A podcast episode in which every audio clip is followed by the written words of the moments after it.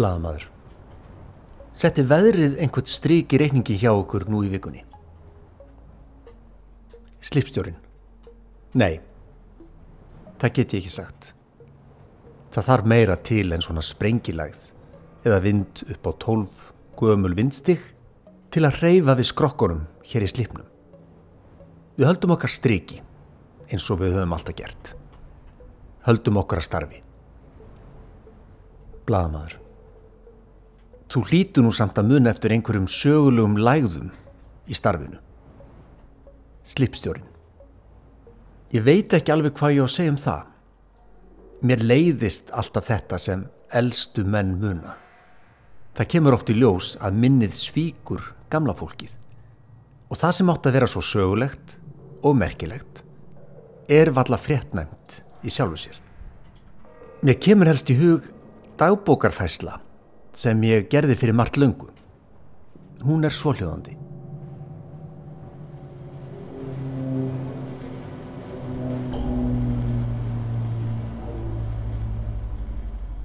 Á morgun er 150. og annar mæ sem þýðir yfirleitt að vorið kemur um tíuleitið.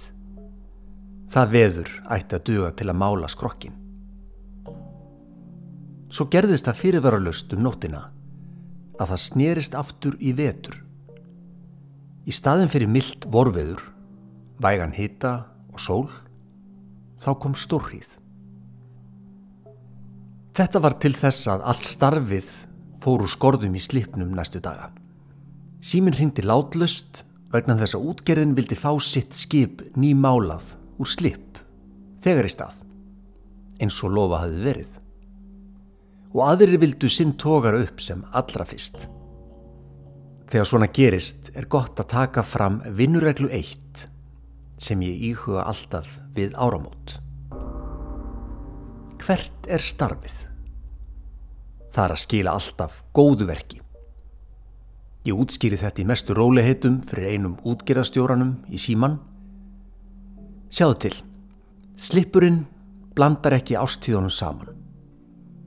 Við vinnum ekki með ólíulakk þegar snjóar. Svo einfaldir það.